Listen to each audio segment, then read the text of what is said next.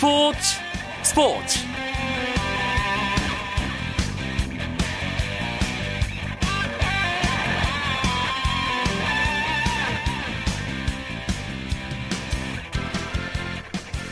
안녕하십니까. 월요일 밤 스포츠 스포츠. 아나운서 이광용입니다. 박주영 선수가 4개월 만에 축구대표팀에 승선합니다. 울리 슈틸리케 감독은 축구회관에서 기자회견을 열고 11월 A매치 2연전에 나설 대표팀 명단을 발표했습니다. 박주영 선수를 비롯해 구자철도 슈틸리케 감독 부임 후 처음으로 대표팀에 제대로 합류하게 됐고 이 밖에 골키퍼 정성용과 공격수 이근호 등이 포함된 22명의 선수들이 슈틸리케 감독의 부름을 받았습니다. 슈틸리케 감독은 박주영의 선발에 대해 눈으로 직접 확인하고 싶어 뽑았다고 밝혔고요. 박주영에게 대표팀에 합류할 수 있는 자격이 있는지 이번 소집 기간 중 증명해 달라고 말했습니다. 과거에도 자신을 둘러싼 논란이 불거질 때마다 존재감을 발휘해온 박주영이 슈틸리케 감독의 시험대를 어떻게 통과할지 팬들의 관심이 집중되고 있습니다. 월요일 스포츠 스포츠는 야구 이야기로 채워드리고 있죠. 오늘은 한국 시리즈 이야기 나눌 예정입니다. 기대해 주시고요. 먼저 오늘 들어온 주요 스포츠 소식 정리하면서 월요일 밤 스포츠 스포츠 출발합니다.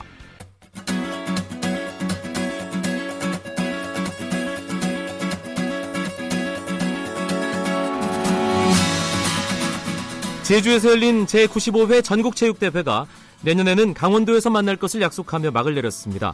인천 아시안게임에서 역대 아시안게임 한국 선수 통산 최다 메달인 20개의 메달을 따낸 박태환 선수 4관왕에 오르면서 변함없는 기량을 뽐냈고요.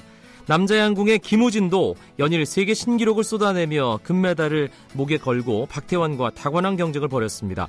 결국 김우진이 3관왕으로 아, 금메달 하나가 모자랐지만 세계 신기록 작성에 힘입어 대회 최우수 선수로 선정됐습니다.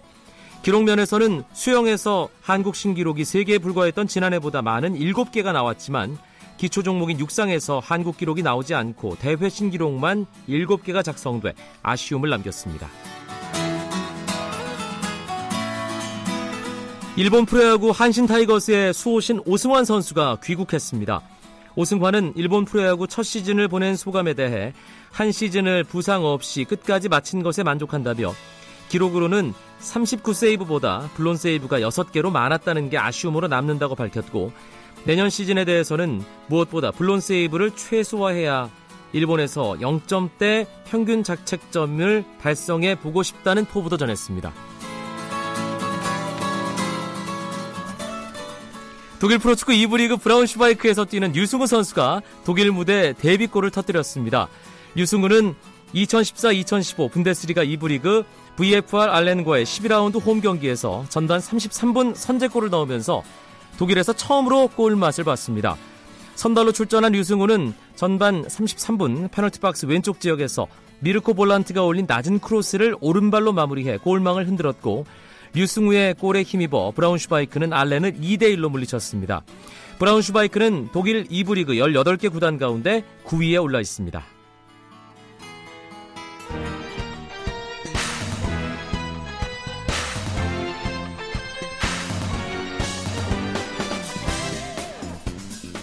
월요일 밤 스포츠 스포츠는 야구 이야기로 가득 채워드립니다. 야구 기자들과 함께하는 야구 이야기, 야구장 가는 길 시작해보겠습니다. 오랜만에 야구장 가는 길의 동반자 두 분이 스튜디오에 함께 자리했습니다. 경향신문의 이용균 야구 전문 기자 오랜만입니다. 네 안녕하세요. 일간 스포츠의 유병민 기자 오랜만은 아니지만 그래도 반갑습니다. 네 안녕하십니까. 두 분이 이 자리에 함께 한 게 아시안 게임 전이거든요. 어 그렇죠. 정말 오래됐어요. 두 달 정도 된 것 같아요. 스튜디오 다시 오랜만에 나오니까 어떻습니까, 어, 이용균 여기 기자? 역시 상쾌한데요 여기가. 꼭 그런 것 같지만은 않네요. 예. 시리즈가 계속 이어지고 있습니다. 준 플레이오프에 이어서 플레이오프까지 마무리됐고, 한국 시리즈가 드디어 내일 시작됩니다. 그런데 참, 가을 야구 기간인데, 가을 야구가 제대로 가을 야구 대접을 못 받는 2014년이 아닌가 싶어요. 굉장히 많은 일들이 있었어요. 예. 네, 감독들이 많이 바뀌었고 코치들이 대거 이동했고요. 어, 지방 구단의 한 구단은 성명서를 발표하고 굉장히 구단 전체가 내홍에 빠져 있는 상황입니다. 네. 이렇게 되면 가을 야구 취재하랴, 그 외 가을 야구 밖에 있는 팀들 어수선한 상황 어, 쫓아다니느랴, 이게 야구 기자들이 훨씬 더 바빠지는 거 아닌가요, 유병민 기자? 어, 저 같은 경우에 제가 지금 이제 시즌 중반부터 LG도 함께 맡으면서 롯데와 LG 두 구단을 맡고 있는데 밤에 LG의 포스신을 취재를 하고 새벽부터 롯데 소식을 챙겨가지고 오전 내내 롯데를 정, 어, 정리하고 이런 생활을 지금 거의 한 3주째 하고 있습니다. 네. 어때요, 지금 롯데는 상황이? 일단 이종훈 신인 감독을 선임하면서 이종훈 감독이 선수단과의 대화를 통해서 문제를 해결하려고 하고 있고요. 뭐 전에 제가 말씀드렸지만 선수단은 계속 구단에다가는 이렇게 구단 프런트에 좀 개혁을 요구하는 상황이고요. 심지어 지금 팬들도 지금 들고 일어난 상황입니다. 사직구장 앞과 그리고 어, 서울 잠실 부근에서 롯데 팬들이 1인 시위를 나서면서 프런트에 전면 개혁을 요구하고 있는데 과연 이 목소리가 좀 그룹 음, 구단 내나 그룹까지 닿을지는 아직까지는 모르겠습니다. 음, 감독이 교체된 대부분의 팀들이 일단 안정되는 분위기인데 롯데만 이 문제가 계속 이어지고 있는 상황이잖아요, 이영균 기자. 어, 롯데가 감독 선임으로 갈등을 봉합하려는 움직임이 굉장히 강해 보이는데요. 어, 사실 하루빨리 문제가 있으면 문제가 있는 부분을 해결하고 도려내고 사과를 해야 될 부분인데 아직까지 누구도 내가 잘못했다라고 얘기하는 사람이 없어요. 어, 이런 부분들이 지금 롯데의 가장 큰 문제가 아닐까 싶습니다. 음, 팬들이 답답해하고 화가 나는 부분이 바로 그 부분이라는 걸 롯데 구단 내에서 뭔가 책임을 질 만한 위치에 있는 분들이 좀 알고 실천했으면 하는 그런 바람 가지면서 오늘 이 오랜만에 만나는 야구장 가는 길 두 분이 함께하는 시간 한국 시리즈에 대해서 제대로 좀 얘기를 해보도록 하겠습니다.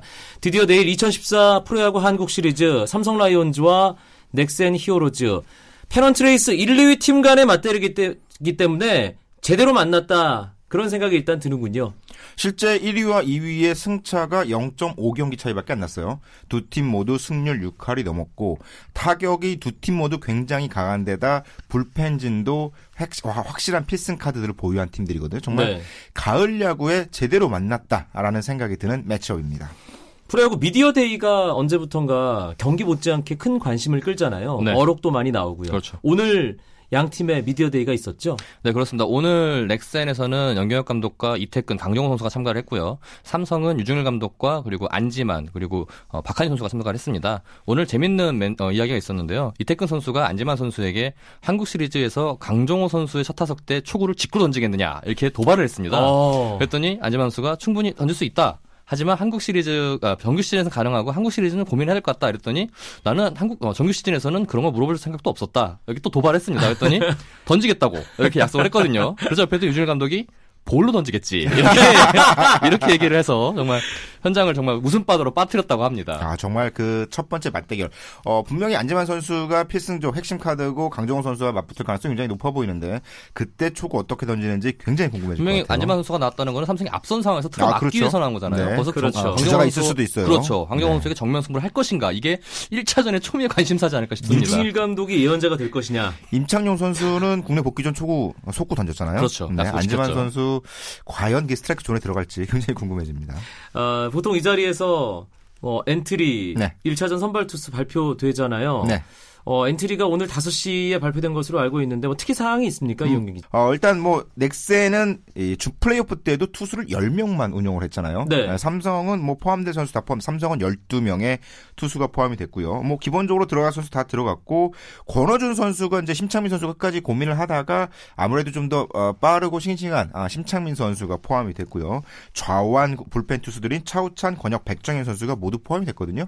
어, 삼성으로서는 사실 넥센에는 경계할 만한 좌타자라면 서건창, 이성열 정도일 텐데 이 좌타자가 얼마 안 되는 상황에 좌완 불펜 3명을 투입했어요. 이 부분이 어떤 역할을 하게 될지 굉장히 궁금하고요.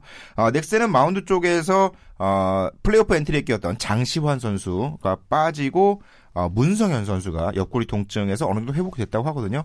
포함이 됐습니다. 음. 나머지는 아, 큰 변화가 없어요. 문성현 선수가 사실 플레이오프 엔트리에 합류하지 못한 것이 뭔가 조금 넥센으로서는 아쉬운 부분이었는데 한국 시리즈에서 문성현 선수가 얼마만큼 던져주느냐도 승부의 키가 되겠는데요. 문성현 선수가 정규 시즌에서 3에서 4선발 정도를 맡았거든요. 근데 오재영 선수가 플레이오프에서 굉장히 좋은 투구를 했기 때문에 일단 선발 한 자리는 꿰찼다고 보고요. 네. 밴덴헐크와 그리고 소사, 오재영 선수를 기본 3명이 선발을 한 축을 맡을 것 같고 문성현 선수가 어, 상황에 따라 다르겠지만은 선발로 가능하고 또는 롱 릴리프로도 가능합니다. 선발 투수들이 일찍 무너졌을 경우에 중간에 투입이 돼서 불펜 필승조까지 이어주는 역할을 할 수 있는데 문성현 선수도 빠른 속구를 가지고 있는 만큼 좀 힘으로 상대한다면 충분히 좋은 모습 보일 거라 생각을 하고 있습니다. 야구를 보통 투수 노름이라고 하고 가을 야구는 정말 똘똘한 선발 투수 한 두세 명 정도 가진 팀이 타이틀을 가져가기 마련이잖아요. 그런데 삼성과 넥센은 한국 프로야구에서 둘째가라면 서로 할 방망이의 팀들입니다. 그렇습니다. 그렇기 때문에 과연 어느 팀의 화력이 더 셀지 그 부분도 궁금하거든요. 두 팀의 우열을 가리기가 굉장히 어려워요. 삼성은 중심 타선에 최태인, 최형우, 물론 이제 박성민 선수가 있긴 하지만 이승엽으로 포함된 이 좌타 라인이 굉장히 강하고요. 아, 반대로 넥센은 아, 이태근, 박병호, 강정호, 유한준 등으로 이어지는 김민성 우타란. 선수 빼놓으면 좀 서운해할 것 같아요. 7타점에서 하나요. 그러니까 김민성 선수까지 이어지는 중심 타선이 모조리 다 우타자들이거든요. 그렇죠. 이 좌타, 좌타 거포들과 우타 거포들의 맞대결 아, 굉장히 아, 뜨거울 것 같고 거기에 또 발빠른 선수들 포함이 됐어요. 리그 도루 어, 상 선두권을 다투는 김상 선수와 서건창 선수가 아, 경기를 흔들 수도 있고 이러다 보니까 공격력에 있어서는 두 팀 모두 굉장히 많은 옵션을 가지고 있는 팀입니다. 그 공격력을 사실은 마운드가 어 떻게 억누를 것인가. 음. 가능하면 장타를 허용하지 않고 연타를 허용하지 않으면서 넘어가야 되거든요. 아, 상대 타자들에 대한 약점 공략이 굉장히 신중하게 이루어져야 되는 시리즈예요. 이번 프로야구 2014 시즌을 타고 투자의 해로 만든 주범이 두 팀이잖아요. 그렇죠. 삼성은 팀 타율이 3할이 넘었죠, 또. 예, 또, 그렇죠. 예. 그 과연 이 시리즈에서도 그 타고 투자의 분위기가 이어질지도 궁금합니다. 전 이어질 거라고 보는 이유가 일단 그 두 팀이 마운드가 이렇게 썩 안정적이지 못했어요. 삼성이 음. 시즌 막판을 좀 흔들릴 때도 불펜 투수들이 많이 좀 불을 저지르는 모습도 보였고 안 좋았고 넥센 역시 필승조가 확실하지만은 3 명뿐입니다. 조상우, 한현희, 손승락뿐이기 때문에 이 7경기 한국 시리즈 7경기를 치르면서 피로가 누적이 되면 또 어떤 어떤 변수가 생길지 모르거든요.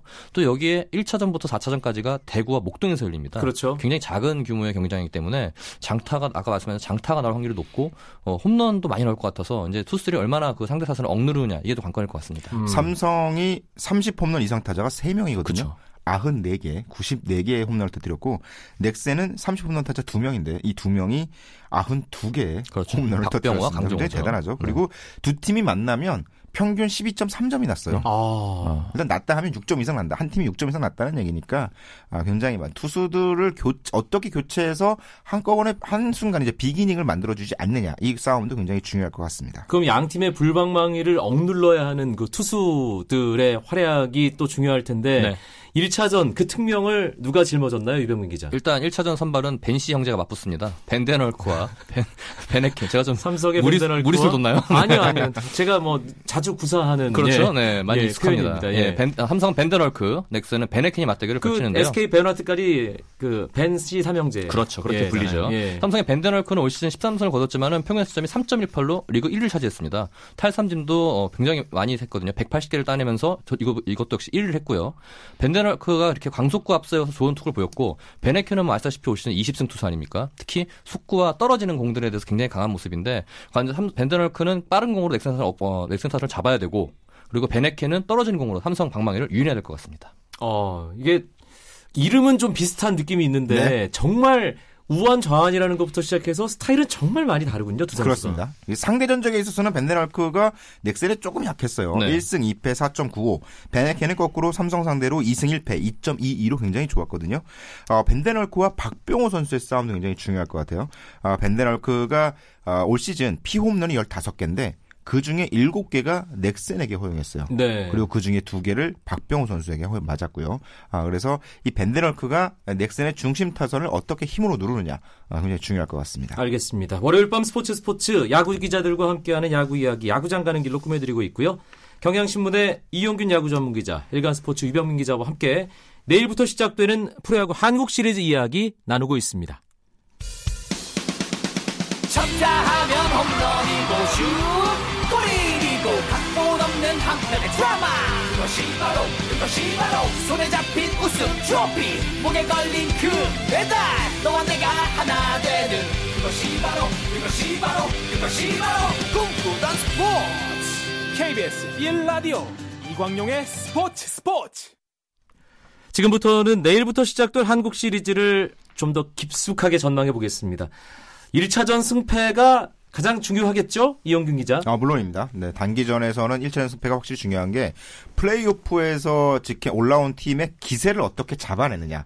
아, 이 부분이 아, 삼성으로서 굉장히 중요해지거든요. 넥센이 1차전을 이기게 되면 넥센의 흐름이 살아갈 가능성이 높고 반대로 삼성이 이기게 되면 아, 삼성 역시 강팀이다라는 거를 증명하는 결과가 났기 때문에 그 나머지 경기 어떤 경기보다 1차전 승리가 굉장히 중요하고 어, 최근 한국 시리즈 흐름 중에서도 지난 시, 지난해 아, 1차전을 빼고는 대부분 1차전을 승리한 팀이 한국 시리즈 패권을 가져갔어요. 네. 또 이번 준 플레이오프와 플레이오프 역시 1차전을 승리한 팀이 모두 다음 시리즈에 진출을 했고요.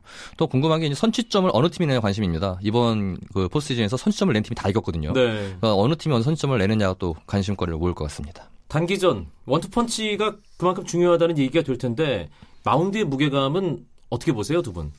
아무래도 숫자로 따지면 넥센보다는 삼성이 앞섭니다. 삼성은 4선발 혹은 5선발까지도 여유 있게 굴릴 수 있는 선발 투수를 확보를 했고 어, 불펜진에 있어서도 좌우 밸런스가 잘 맞거든요. 어, 구색을 잘 갖춰서 뭐 언더스로 투, 사이드암 투수 심창민의 우완 강속구 투수 안지만 마무리 임창용 거기에 좌완 차우찬 백정현들이 다 버티고 있고요. 어, 이런 선수들이 버티고 있는 반면 넥센은 특정 선수에 대한 의존도가 굉장히 높잖아요. 그렇죠. 선발 투수도 사실 3선발 체제로 돌아갈 테고 조상우, 한현희, 손승락으로 이어지는 3명이 아, 상대 타선을 막아내야 되는데 넥센의 약점 중에 하나는 이 삼성의 좌타 라인을 막을 만한 어떤 좌완 스페셜리스트가 없다는 점. 이 조상우와 한현희가 썩 우 좌타자들에게 강하진 않거든요. 한현희 선수는 특히 좌타자에 좀 약한 모습이 네. 있고요. 손승락 선수가 상대 좌타자를 막아야 될 텐데 그것들이 손승락의 투입 시점을 어떻게 계산하느냐 이런 부분들도 벤치 전략에서 굉장히 중요한 요소로 작용할 것 같습니다. 선발부터 중간 마무리까지 삼성 쪽이 조금 마운드에서는 앞선다. 이용규 기자는 이렇게 보고 있는데 유병민 기자도 같은 생각인가요? 네, 저도 마찬가지인데요. 넥센이 이번 한국 시리즈 엔트리에 투수가 10명이 있습니다. 근데 이 중에 어, 김영민과 마정길, 김대우 선수 같은 경우에는 앞서거나 팽팽한 상황에서 투입하기 힘든 약간 전력이거든요. 네. 실질적으로 가동할 수 있는 건 7명밖에 안 다니거든요. 근데 넥, 어, 삼성은 12명의 선수, 어, 투수가 어느 상황에도 투입할 수 있을 정도의 전력을 갖고 있기 때문에 아무래도 이 5명의 갭을 좀 메우긴 넥센이 쉽지 않을까 생각이 듭니다. 다만 음. 마무리 쪽에서는 임창용 선수보다 손상 선수가 조금 더 앞서는 것 같아요. 어, 세이브 숫자는 하나 차이지만 어, 손승락 선수가 플레이오프에 굉장히 좋은 모습을 보여줬고 특히 상대 전적에 있어서 임창현 선수가 넥센을 상대로 4세이브 1패 4.76을 기록한 반면 손승락 선수가 1승 2세이브 1패 그리고 평균 자책이 5.87이었고 근데 이 5.87 속에 조금 어, 잘못 어, 재미있는 숫자가 있어요. 이 수비 무관 자책이라고 해서 FIP라는 걸 따져보면 어, 손승락 선수가 삼성 상대 겨우 2.24였거든요. 아 잠깐만요. 그러니까 수비를 다 함께 따졌을 때는 5점대인데 네. 수비와 상관없이 투수 개인 능력만으로 따지면 2점대라고요? 네. 그게 그렇게 차이가 날 수 있나요? 굉장히 삼성전에 손승 선수가 불운했다는 뜻이죠. 아, 수비에 도움을 못 받았다는 거군요. 타구가 수비가 수비수가 없는 곳으로 골라 나갔다거나 굉장히 불운한 상황이 많았다는 점을 고려하면 손승락 선수가 삼성 상대로 좋은 활약을 펼칠 거로 보이거든요. 다만 아, 나머지 손승락을 뒷받침해줄 조상우와 한현희가 어떤 활약을 펼치느냐가 아, 불펜 싸움에서는 키가 될 것 같습니다. 음. 사실 이 삼성과 넥센의 한국 시리즈, 넥센의 전신으로 거슬러 올라가면 2000년대 어 현대가 있었죠.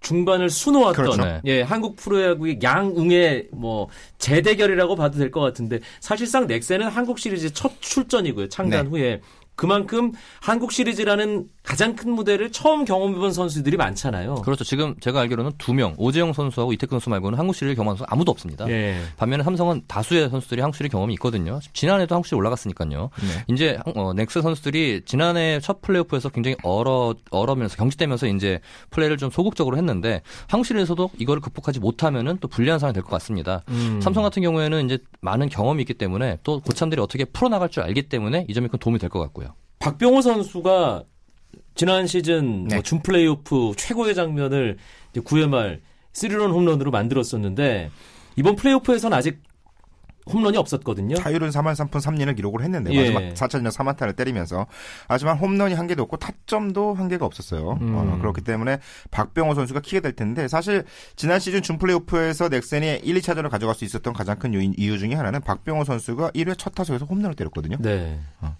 그 박병호 선수가 첫 번째 타석에서 삼성을 상대로 어떤 모습을 보여주느냐에 따라가 시리즈 전체에 대한 박병호의 압박감의 크기를 생각한다면 박병호 선수가 1차전 어떤 모습을 보여줄지 1차전 활약 여부가 굉장히 큰 영향을 미칠 수 있을 것으로 보여. 만약 박병호 선수가 터져버린다면 넥센의 타선이 굉장히 쉽게 풀려갈 수도 있습니다. 그런데 박병호 선수가 플레이오프 때 좀 굉장히 부진했거든요. 3차전까지. 모 해설위원이 얘기하기로는 아시안 게임 때 그 대만 왼손 투수를 상대할 때, 천관위를 상대할 때 그 모습처럼 타이밍 전혀 안 맞는다고 이렇게 평가를 했어요. 네. 또 본인도 좀 스트레스를 많이 받아가지고 지금 막 피부도 많이 안 좋아지고 좀 많이 스트레스 받는 모습이거든요. 박병호 선수가 1차전에서 좀 좋은 모습을 보인다면 남은 그 경기에서 좀 달라지지 않을까 이런 생각을 해봅니다. 박병호 선수가 또 한 번 터지면 본물이 터지는 스타일의 선수라 한 경기에 4개도 칠 것 같아요. 그러니까요. 그쳤죠 예. 실제로 정신이는. 네. 워낙에 양팀 어디서 터져도 이상할 것이 없을 만큼 타선이 폭발적입니다. 네.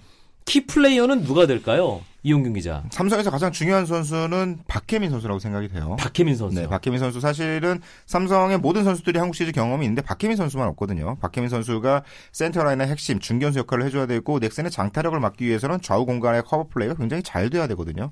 박해민 선수의 역할이 큰데 그 공교롭게도 박해민 선수가 넥센전 성적이 굉장히 좋아요. 넥센전 아 넥센 상대 올 시즌 OPS가 무려 0.945니까 오. 박해민 선수가 넥센만 만나면 펄펄 날았고 그리고 어 리그 도루 1위를 기록한 김상수 선수가 넥센전 도루가 한 개밖에 없거든요. 네. 그런데 박해민 선수가 넥센전 도루가 다섯 개나 있습니다. 이 박해민 선수가 출루를 해서 어떻게 움직여 주느냐에 따라서 삼성 공격이 밸런스를 훨씬 더 잘 갖춰갈 수 있는 아, 능력이기 때문에 삼성에서는 박해민 선수가 key player가 될 것 같아요. 이병민 기자는 자연스럽게 넥센의 key player로 꼽아주시죠. 저는 뭐 서건창 선수를 꼽고 싶습니다. 서건창 선수가 1번 타자로서 자기 역할을 다 해야 되는데 플레이오프 때는 좀 부진했습니다. 그랬죠? 예, 어, 19타석에 나와가지고 출루 5번밖에 못했거든요. 특히 안타가 안 나오니까 서건창 선수 대표적으로 안타를 때려서 나가는 스타일인데 안타를 못 때리니까는 꽁꽁 묶이는 모습이었어요. 근데 어, 중심 타선이 강한 만큼 서건창 선수가 공격의 물꼬를 좀 터줘야 넥센 타선이 활발하게 돌아갈 것 같고 저는 또 반대로 삼성에서 나바로 선수를 꼽고 싶은 이유가 나바로 선수는 또 반대로 때리는 스타일이나 볼넷을 골라내는 스타일이거든요. 나바로 선수가 올 시즌에 96개의 볼넷을 골라냈는데 이게 박병호 선수가 공동 1위입니다. 네. 그만큼 선구안이 좋은 투, 어, 선수인데 한국 시리즈라는 그런 큰 경기, 압박감 있는 어, 경기에서 상대 투수의 공을 얼마나 잘 골라내면 출루할 것인가 이것이 관건으로 보입니다. 이제 피해갈 수 없는 시간입니다. 두 분의 천기 누설 시간. 2014 한국 시리즈 우승팀은 어디가 될까요? 형님 먼저 이영균 기자. 삼성이 전체적인 전력에서 앞서는 것은 사실이지만 분위기나 흐름 이런 것들 따져보면 넥센이 가져다줄 어, 경기 흐름 변화가 어, 조금은 유리할 수도 있을 것 같거든요. 아, 넥센이 어, 중심 타선의 힘 그리고 반드시 뭔가 보여줘야겠다는 의지 쪽에서 넥센이 좋은 모습을 보여준다면 근소하게 넥센이 앞설 수 있지 않을까 아, 하는 생각이 듭니다. 이영민 기자는 넥센의 손을 들어줬습니다. 유병민 기자. 뭐 저도 팽팽하게 생각을 했는데 뭐 넥센을 고르셨으니까 전 삼성으로 골라서 네, 한번 맞대결 펼치는 걸로. 제가 오늘 아까 낮에 오승환 선수의 인터뷰를 갔다 왔거든요. 김포공항에 취재 네. 갔다 왔는데 제가 물어봤어요. 친정팀이 내일 한국 시를 앞두고 있는데 좀 격려의 메시지 좀 해달라 했더니 어, 내가 함성을 응원하면 넥센을 미워하지 않을까요? 이러면서 저도 두, 두 팀이 모두 잘했어, 잘했으면 좋겠고 팬들도 많은 응원을 해줬으면 좋겠다고 하는데 저는 이번 한국 시리즈가 걱정이 되는 이유가 좀 이제 아무래도 두 팀 모두가 경기장이 적고 또 아마 팬층이 좀 두껍진 네. 않거든요. 네. 이제 마지막 가을 축제잖아요. 많은 야구 팬들이 찾아와서 진짜 신명나는 가을 축제를 즐겼으면 좋겠습니다. 알겠습니다. 오늘 야구장 가는 길 경향신문 이용균 야구 전문 기자, 일간스포츠 유병규 기자와 함께했습니다. 고맙습니다. 네, 감사합니다. 내일도 9시 35분에 뵙겠습니다. 아나운서 이광용이었습니다. 고맙습니다. 스포츠 스포츠.